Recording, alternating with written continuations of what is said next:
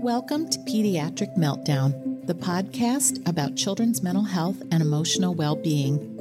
I'm Dr. Leah Gagnon, a primary care pediatrician, and I created this podcast for the pediatric medical community and anyone who cares about children's behavioral health. Pediatric Meltdown offers thoughtful conversations featuring experts from the field. Learn practical strategies from the best and become a savvier clinician. Hey, listeners, welcome back to another episode of Pediatric Meltdown, and I'm so glad you could join me today. What I'm bringing today is a follow up in the conversation that Dr. Garner presented last week on relational health. He presented the policy statement and an overview of the science. And today's guest is going to talk about practice transformation, how you make those changes really happen, and practical how to strategies in your own clinic. So let me introduce Dr. Sarah Stelzner. She is an academic pediatrician, and the focus of her career has been developing programs in community pediatrics and promoting team based care in the medical home model. She organized and was the first director of community rotations for first and second year pediatrics, participated in the publication of a guide to developing true partnerships with community based organizations in residency programs, and continued to build relationships within the Latino community to better serve the patients and families in her practice. She worked closely with the Centers for Service and Learning at Indiana University and to develop the community experience for residents. She contributed to the development of the Binational Cross Cultural Health Enhancement Center and was the community liaison to the Signature Center, working closely with dental and nursing colleagues.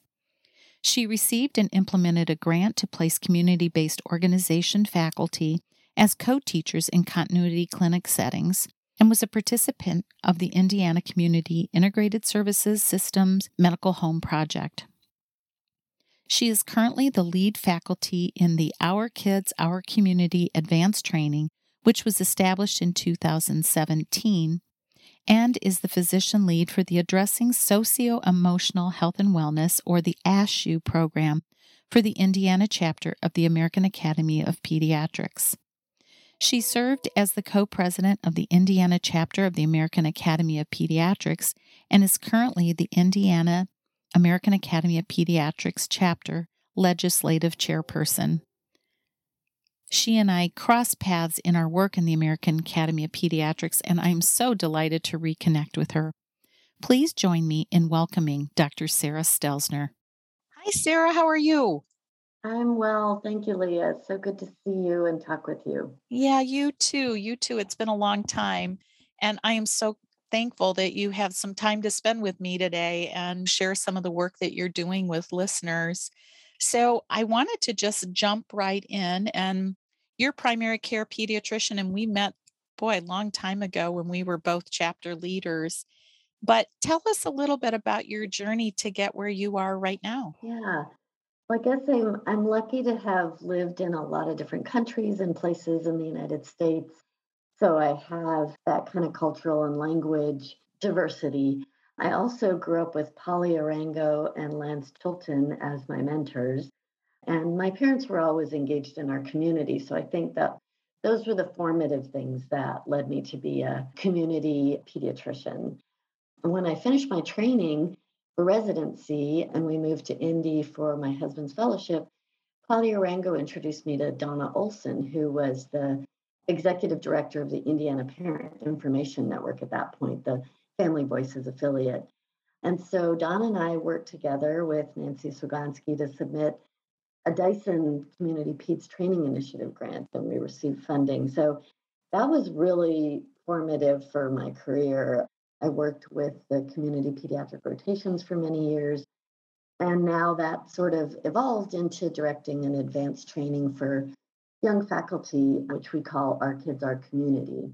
And I'm happy that it's just been funded to expand to engage medical students, pediatric residents, and advanced practice providers using the curriculum we've developed. Sounds like you're a grassroots pediatrician from the get go. Yes, it's and kind of uh, in my DNA. I guess you've been involved with the Indiana chapter of the American Academy of Pediatrics as well as national for a long time. And most recently, you got involved in a new project called Addressing Social Health and Early Childhood Wellness, or the ASHEW project. Can you talk about what the big picture overview of that project is and what's your role been? Yeah. Oh, it's been uh, tremendous. Our chapter, the Indiana chapter, was lucky to be chosen as one of chapters for the initial project, ASHEW project which was approximately May 2020 to May 2021. And you can imagine the timing of that. I'm the physician lead for our chapter, and my practice was one of the 10 initial sites. We're currently in a sustainability phase. But as you can imagine, the timing of the initial grant couldn't have been better and worse at the same time. While initiating these new workflows to screen for maternal depression, social drivers for health, and social emotional health of young children using the key drivers of the project, which were so critical at the time to prepare our practices and our environments for trauma and resilience informed care, to foster and continually expand our referral network. We were to be utilizing a family centered and strength based approach. They really wanted us to establish and maintain effective systems to support the assessment and the primary care intervention referral and this closed loop follow up piece. Finally, to ensure care was delivered using a race and ethnicity and equity lens. But as you can imagine, this all fell, took place during the first surge of COVID and the lockdown. So it was quite a challenge to initiate new things into a workflow but as I said, the, the sort of compelling nature of the practice transformation and what the focus was enabled our teams to really grab onto it and run with it. I would say the other difficult thing, obviously, was engaging family leaders, which was a key component of the project because so many families were struggling how to just get through their days during those early stages. So I want to break this down just a little bit. So, interestingly, this kind of falls on the heels of this policy statement that came out about relational health. I mean, it was sort of follows that whole kind of we learned about adverse childhood experiences and toxic stress. And for a long time, I mean, that was a big learning point, learning about that when bad things happen to kids, that it causes these tremendous impacts that is not good as an adult. So it can cause all kinds of relationships to health outcomes, substance use, lots of things that we really want to try and avoid. And so there's been now a push to really look at the prevention piece. How do we stop this on an upstream model? And so I think there's been this development of a whole move to develop this relational health which is, and you talked about this just a minute ago, which is strengths based versus deficit based. And I think we've been kind of in the deficit based model for a long time. And so this project that you're describing, if I got this right, was to help pediatricians help families explore their own strengths, what their goals were, and then to move the needle so that we really use what parents and families have to help their kids. Do I have that right? Yeah, that's exactly right. And I think many people have been hearing about this from statements coming out from the Academy with recent research findings, webinars, grand rounds. Andy Garner's given our grand rounds uh, Martin on Wednesday. So I'm looking forward to hearing more detail from him. But as you said, there's really compelling and positive research, just really, it's so hopeful that shows a focus on strengths and positive childhood events, such as just having safe, nurturing adult relationships, can mitigate the harmful impacts of toxic stress and ACEs on health and life outcomes, specifically for children. We've been learning so much about the brain changes that can happen from toxic stressors and, and ACEs but what's really amazing about this new research is that not only can we, as sort of positive adult role models in children's and families' lives, help them think about positive childhood experiences and the strengths of their families and their communities and the people around them. But if we can help kids have those positive childhood events, it mitigates what they might be experiencing in terms of social drivers that are negative impacts. And the most amazing part is that the kids who have more ACEs or toxic stressors are even more impacted by these positive childhood events. So, in some ways, the children and families who we feel maybe most overwhelmed by sometimes can be even more impacted by our intervention. Well, it sounds like it's more than just throwing a life preserver to somebody who's struggling. I mean, this is like you're pulling them out of the water and wrapping your arms around them and giving them a snuggly warm blanket. That's so, exactly. I love that analogy. well, and I know we were lucky enough to have Andy Garner talk about the research and about the policy statement. And then this project that you're working on is really from what I understand, it's kind of the how to okay, we need to help families. So, how do we do that? We're busy people. And how do we, in our own practices, one on one, each child lift them up? And so, the project, there were what three different areas of focus. One was perinatal depression, the other was social determinants of health identification. And then the last was social emotional development. And so your project looked at kind of screening and then discussion. Can you talk a little bit about those individual components? Yeah, so it was interesting working with, we had six sites locally, and that obviously is my best experience and that within my own practice. Most of the practices, I apologize, we had 10 sites originally. We now have six in this sustainability phase. What we did was, in order to make the biggest impact, we chose sites from the two biggest health systems because we thought if we really wanted to sustain this project, we needed to have that constant communication and buy in from leadership, as well as being able to engage EMR as easily as possible. And we didn't want those two things to derail the practices from the very beginning. So that's something that helped us was to engage leadership and to understand how we could work within the EMR to make this as easy as possible and as sustainable. So most of the practices were already using the Edinburgh. It was just a matter of standardizing how they documented it in their notes, in their EMR, but also what were the referral pieces that we could use. And serendipitously, our state, and I'm sure many other states, was really engaged in some great foundational work with OB navigation services. And then many of the systems also were trying really hard to have mental health services available for postpartum women. And so that worked out really well. And it was just our leadership helped to understand what was going on at the higher levels within these health systems and communicate and translate and make sure that the systems knew these practices were piloting these things. And so they could really kind of see how the larger initiatives were being used at the practice level. So that helped a lot. Social determinants of health or social drivers of health, I guess, is were the new terminology. Again, the timing was really was good because the health systems were trying to do this well and engaging tools within their EMRs. So specifically for the practice that I'm in, we use Epic.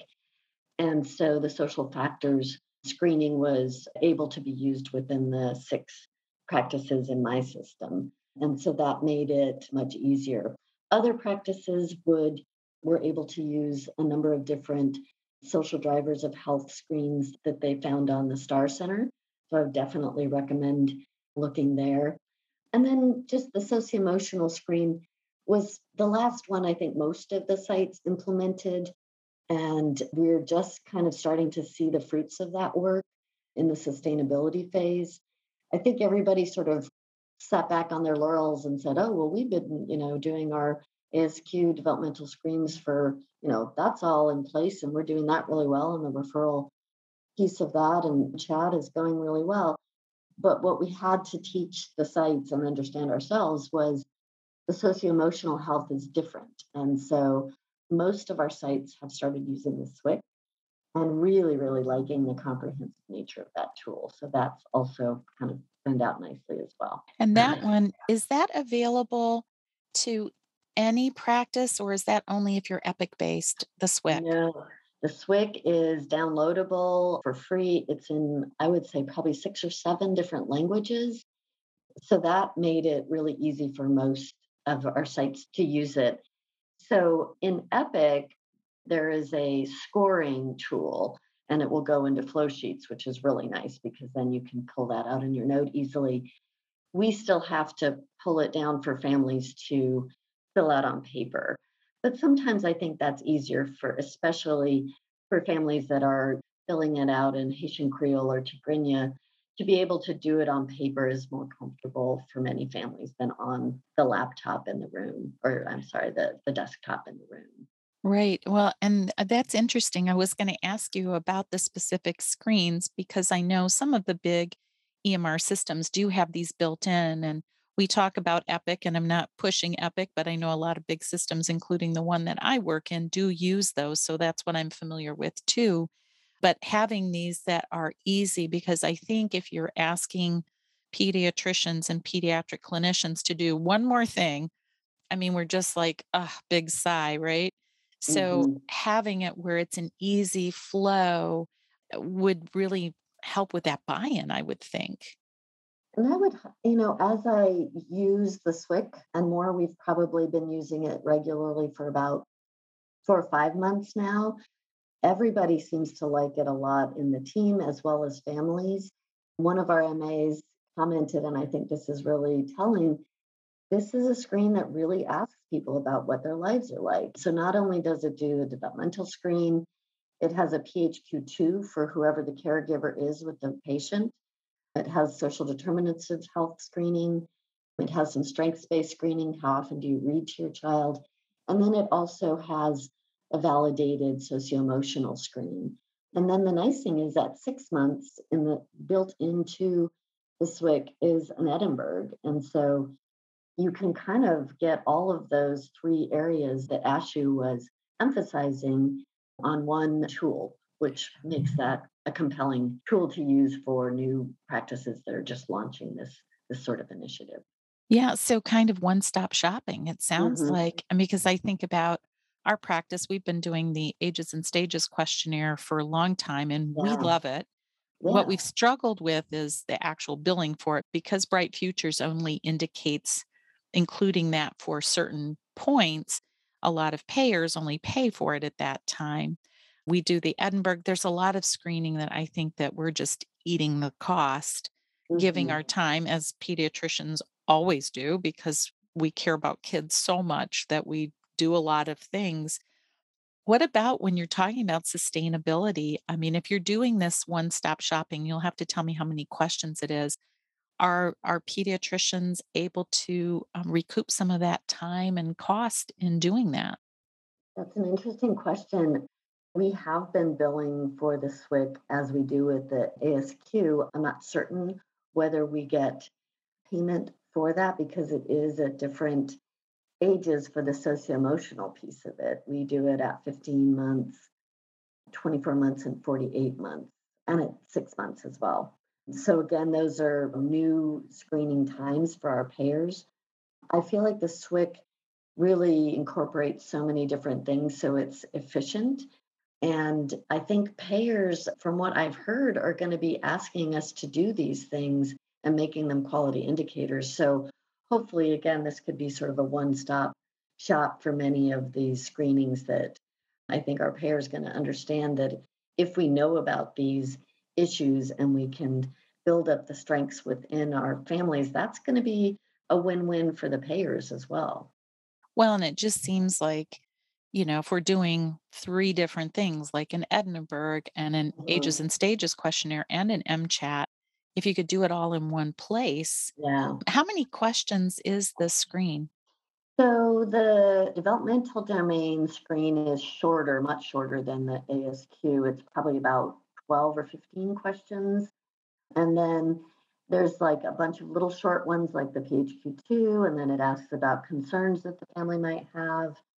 It asks about sort of their um, familial relations, how they get along with each other. Are there any kind of sources of conflict?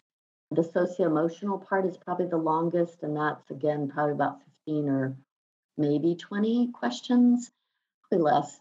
And then at the end is my favorite one about how many days a week do you read to your child. So it's two pages, two entire pages of questions. But as I said, I've been using it with people of all literacy levels, speaking many different languages, and most people don't have a hard time filling it out. Our MAs hand it out as the families are waiting for us to come in.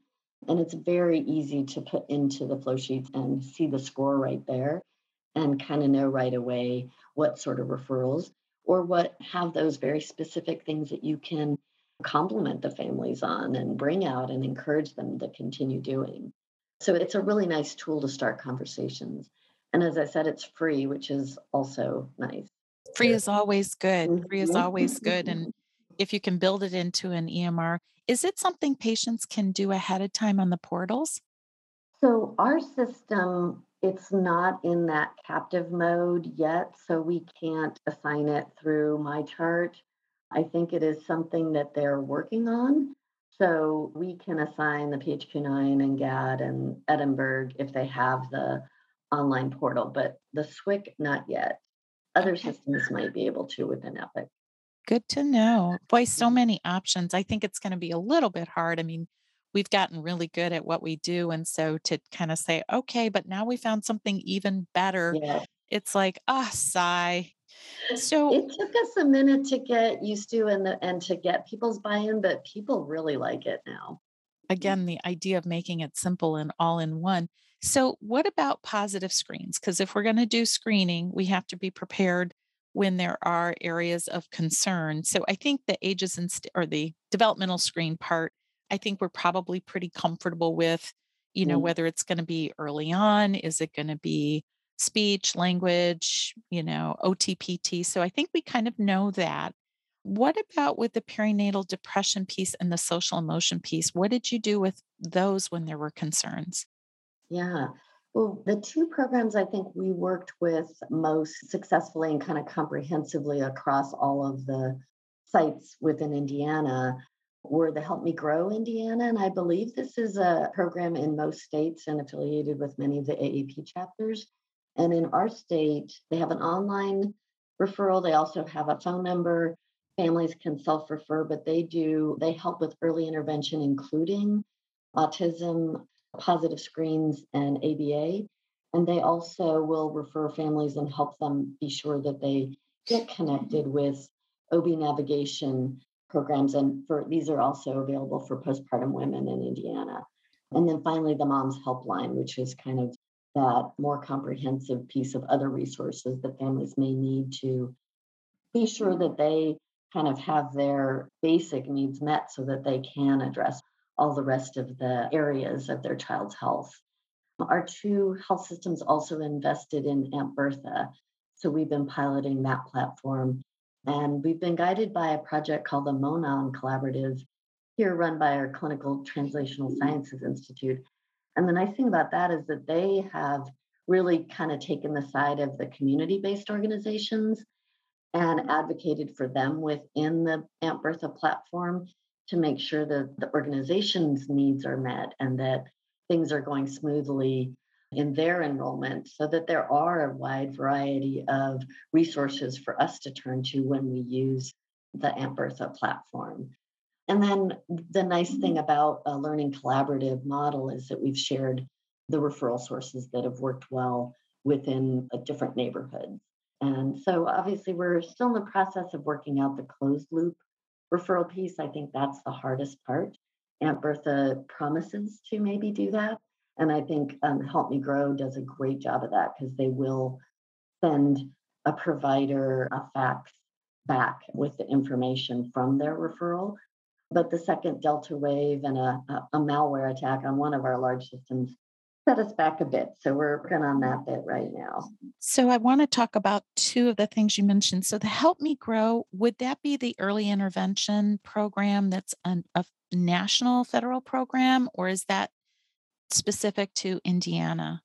No, it's it's a national program. It's not federally funded. It was an initiative that was introduced to us a couple of years ago, and our state took it on a more comprehensive level. They, they piloted it in a small area, and now it has grown statewide, which makes it much easier to use.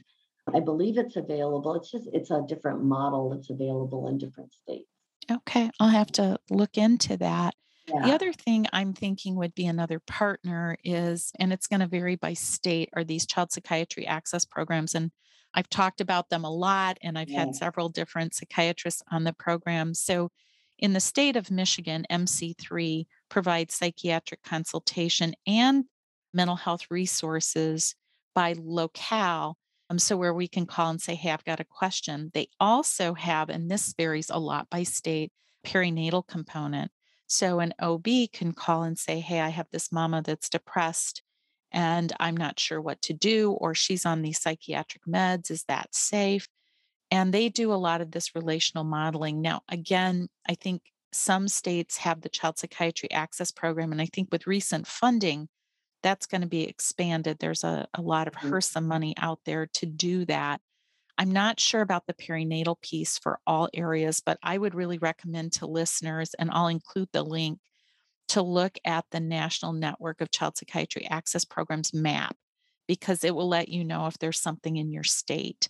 So that would be another resource. I'll look into this Help Me Grow, but also could you talk a little bit about Aunt Bertha platform? I don't know about yeah. that. Sure. And actually, let me do a, just a shout out to our Indiana version of the child psychiatry call in. Ours is called Be Happy, and it is amazing. So I would definitely second that recommendation. We can call and we do an intake and then within that same day or the next day a child psychiatrist calls us back. And again they write up the entire discussion and the referrals and then fax you within a day or two their reports. So not only can you have the information as you're talking to them but then it's written down and formalized. So i can't say enough about that model. Aunt bertha is an I'm not sure I'm going to say this correctly because I'm not a tech guru, but it's basically a platform that is available nationally. Systems do have to pay for it, but then they can kind of make it their own. So my system has its own website that includes our system name in it that we can give to families that they can use. But we also have it integrated within our Epic system. So it's a tab, which makes it amazing. If you have time to sit with a family and address that specific need, you put in their zip code, you can filter by a million different things to make it very specific. It's available in multiple different languages, which makes it very user friendly. So I have a smart phrase that I put in all of the checkout for my families, and I give them a sentence as I'm finishing up about how to use it and that it's in your checkout or on the platform if they have the online patient platform but as, again, as I say, it depends on your community and which organizations sign up for it. So it's kind of a bilateral, it's a partnership. So I'm grateful that Indiana or Indianapolis specifically has kind of taken it on and made it a rich source of referrals. But I think it is can be tricky in other places. It sounds very exciting.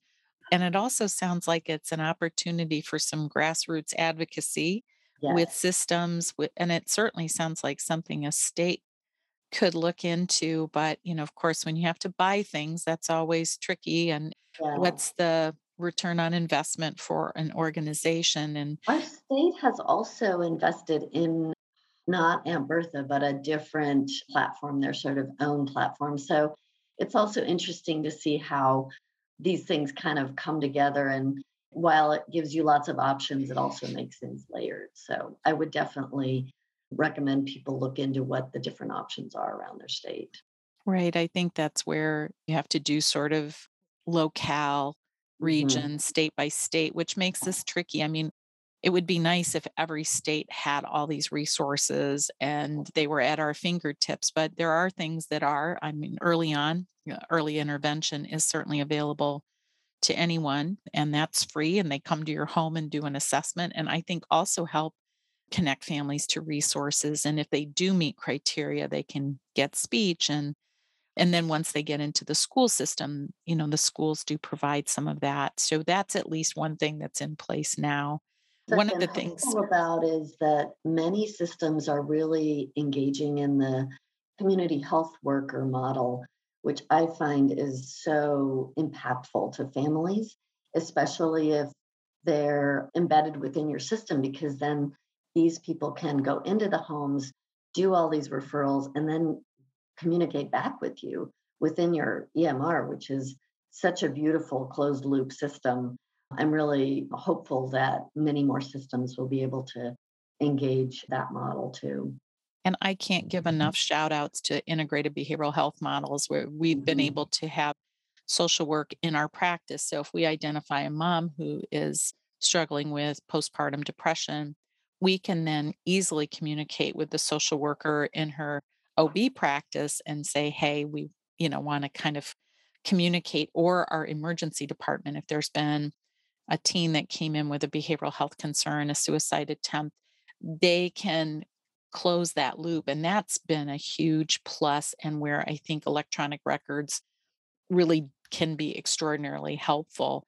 I wanted to talk for a minute about the family involvement and you know what that looks like in terms of instituting these models, did you use like family advisors to kind of set it up?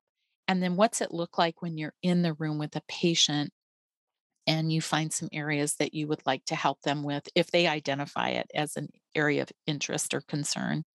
Yeah. I think the family leaders that are engaged in the project are critical and one of the biggest learning areas for practices.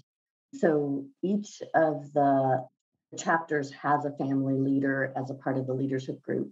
So Kara Cassavan is our leader, and then they meet separately at a national level to sort of look over the entire project and make suggestions. But then each of the sites was highly encouraged. It was one of the sort of main pieces. Again, it was difficult to do this during the pandemic, but there was funds available to support a family leader. And in the practices that were able to engage a family leader, they were really critical in helping us to sort of script these tools that we were using to screen. Again, you know, we're emphasizing strengths based assessments, but initially, the three tools that we were implementing had some heavy questions to them. And so the family leaders were, were really helpful in helping us make this something that not only people speaking different languages, but from different countries might embrace. And I think that's the piece that's evolving is especially as many of our communities are welcoming unaccompanied minors, uh, families who are have people sort of at all stages of arrival and our new Afghan families how do we introduce these screens to them is going to be, I think, a different challenge and one we'll use our family leaders for. Well, and the needs are going to be really different for yeah. different populations. And I did want to ask you what does it look like with a family as far as the language you might use to close your visit?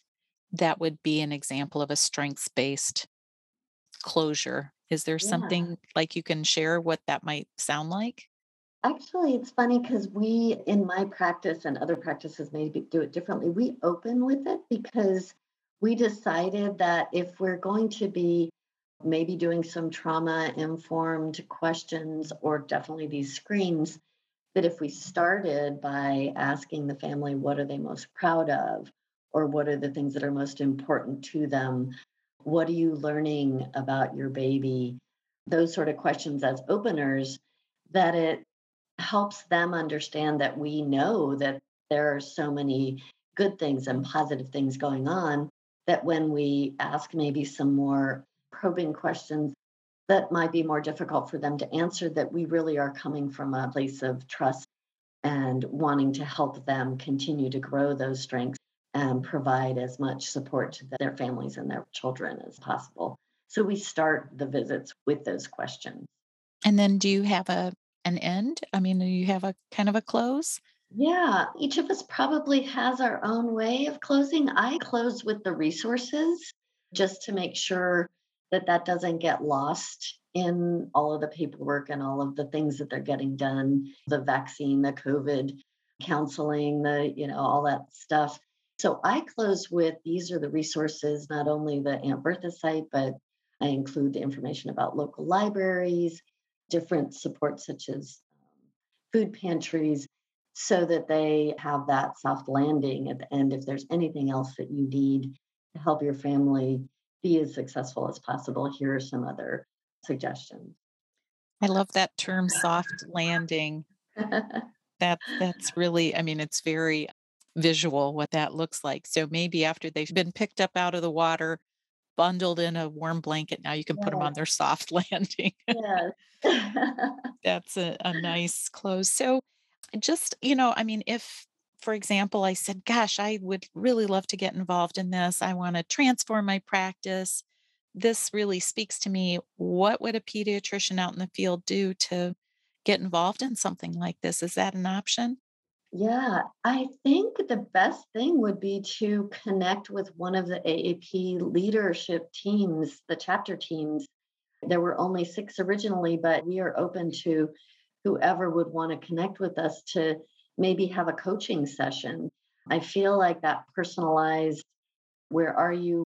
What are you already doing? What can we help you with? would be a great starting point.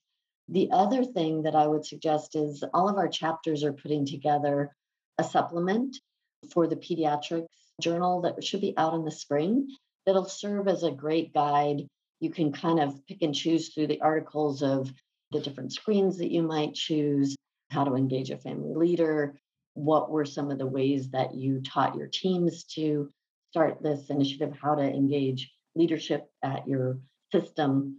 And then the last thing would definitely be to check out the Star Center for different screens. They also have some really wonderful videos to help with the, the strengths based approach. Because again, that is something that I think is not, especially if you've been in practice for a while, doesn't come as first nature, unfortunately. Yeah, we want to fix things. Yes. we're, we're not always looking at what's already there and then just making it better. You know, maybe it's a renovation rather than a rebuild. So let me ask you just in closing too. So again, let's say I wanted that coaching consult, where would I go? I mean, what do I search for? Yeah, so the ASHEW Collaborative has a great leadership team at the national level, Megan Hevrin and and Eileen Riley. But I think within the screening, the STAR Center, there's a section that lists some of the contacts as well. And I'm happy to be a contact for people as well through the Indiana AAP chapter. You're welcome to connect with us and we can get you to the right place. Okay. Well, mm-hmm. that's that's very helpful. I'll make sure that I include the links to the star and okay. so we can put that in the show notes for people that are interested. But I like, you know, the first thing might just be watching a video on what relational health what that sounds like and so maybe I can also link to one of those videos well, thank you so much. And this sounds so exciting. I, I mean, I'm a practical person. I want like the, okay, I get the stuff, I think, but now I really want to do something to make it better. And this sounds like that's an option to do that. Definitely. So thank you for your work. This sounds really exciting. Well, listen, I always close with if you could go back and talk to yourself as a resident or medical student, what advice would you give yourself? Well, it's funny, you kind of gave me a great segue to my advice. It would be to step back from trying to fix things, as you said, and focus on building relationships and understanding the family and community strengths. We know that promoting positive childhood events can mitigate the impacts of toxic stress and ACEs. And not only does it help our families and our patients, but I really feel like it helps alleviate the moral injury we all feel as pediatricians and health teams when we're overwhelmed by our patients' social drivers of health. So the relational piece and strengths based approach, I think, will help to alleviate some of the burnout we're all feeling right Wait a minute, you're saying this is good for us too? Yes. Ooh, bonus. It is. And I, I feel like that's one of the best outcomes of this project is seeing, you know, like our young MAs who are really, you know, struggling themselves with much of what's going on. And to see them embrace this project and take these screening tools and the strengths based approaches that we've been trying to have everybody use, not only just the providers, but the last kind of shout out I'll give is to the early brain EBCD grid. I think it's also got a link in Star Center. I might have sent it to you. That is a great way to engage your team members and get give people that sort of positive input when they're engaging family. Yeah, this sounds like what I always hold on to is that magic moment in the office when you are able to get that feedback from the family. And it's just such a feel good for everybody mm-hmm. to be able to say to somebody, wow, look at your baby and how they look at you. Oh, that's so lovely. Mm-hmm. And everybody feels great about it. You feel great about it that you've helped them see their own loveliness and you know the baby's happy the mama's happy the daddy's happy the grandma whomever is with them that this is a uplifting moment mm-hmm. for everybody. wonder. Yeah yeah.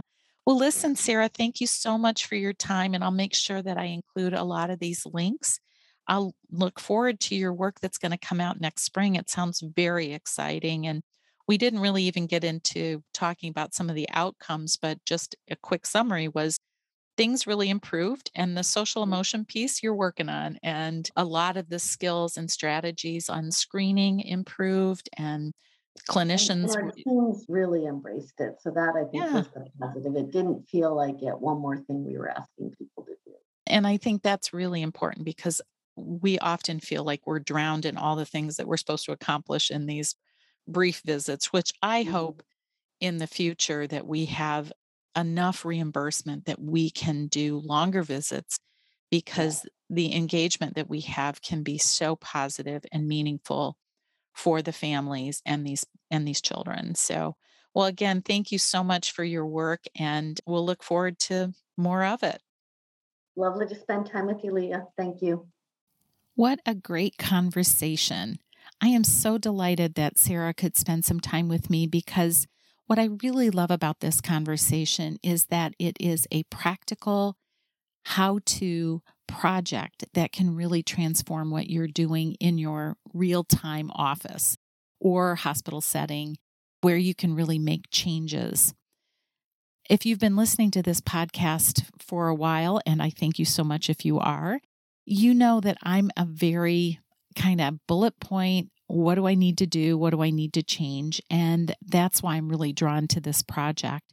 So here's my takeaways. Number one, relational health is a strengths based model versus the more familiar deficits based model that moves us from finding a problem to fix, which is something we're really great at, to finding what works and supporting families to really blossom.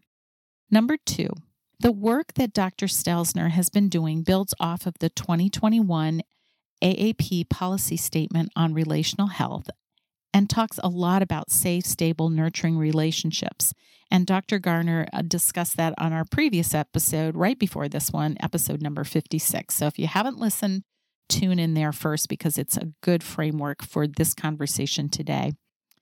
Number three, the AAP ASHEW project, which stands for Addressing Social Health and Early Childhood Wellness, uses a learning collaborative model. So physicians talk to themselves to really embed screening for perinatal depression, social drivers of health, and social emotional learning, and supports a practice through the transformation. You know, we're really, how do we do this? And there's nothing like talking to peers who have struggled with some of the same things.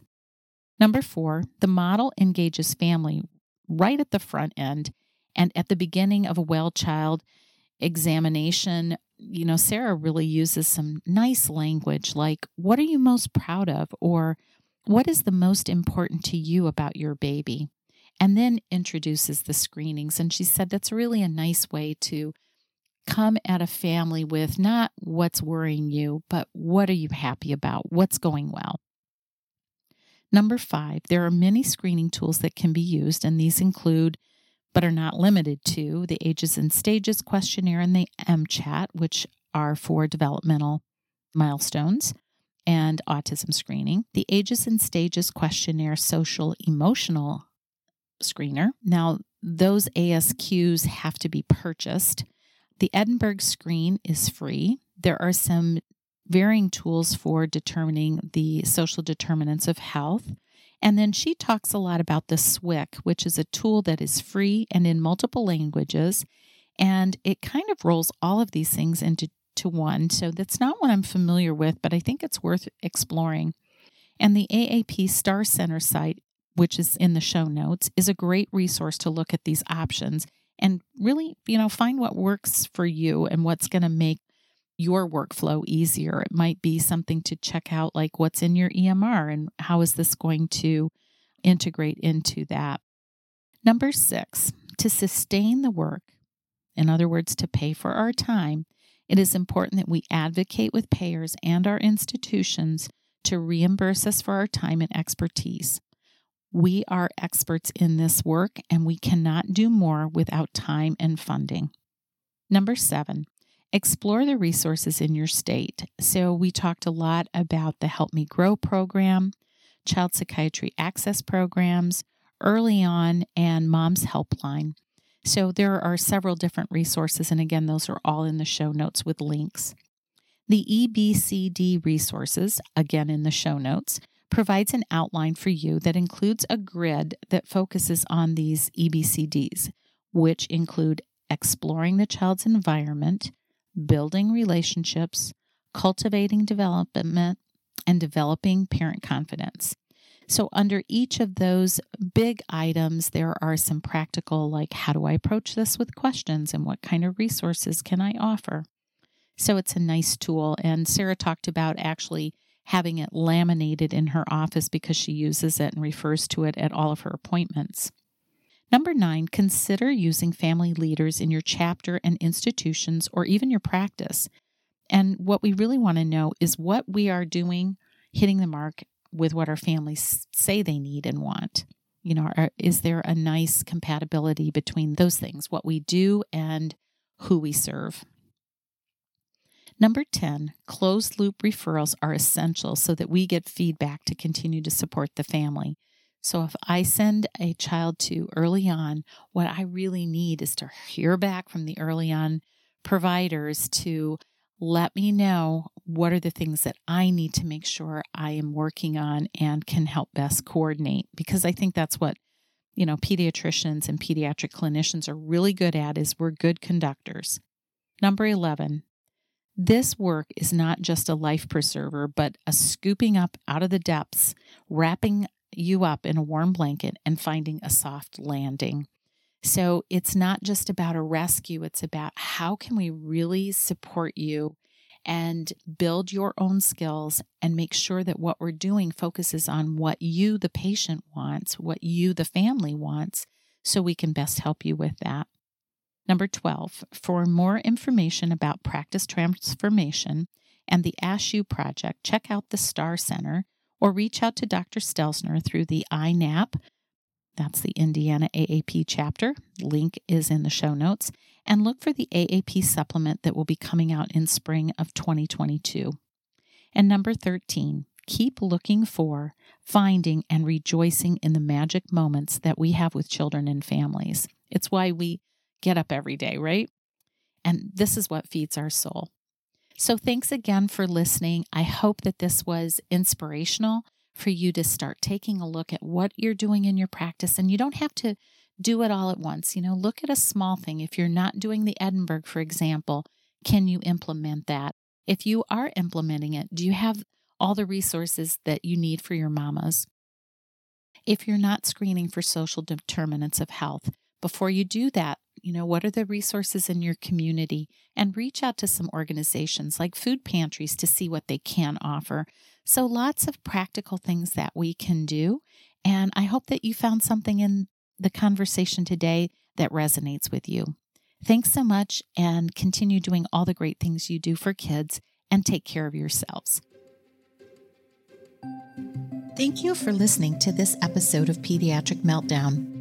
In the words of Maya Angelou, do the best you can until you know better. Then, when you know better, do better. Let's do better together. This podcast was made possible by the team at Streamlined Podcasts. Music was composed by Connor McHugh, and cover art was designed by Alexia Barrero.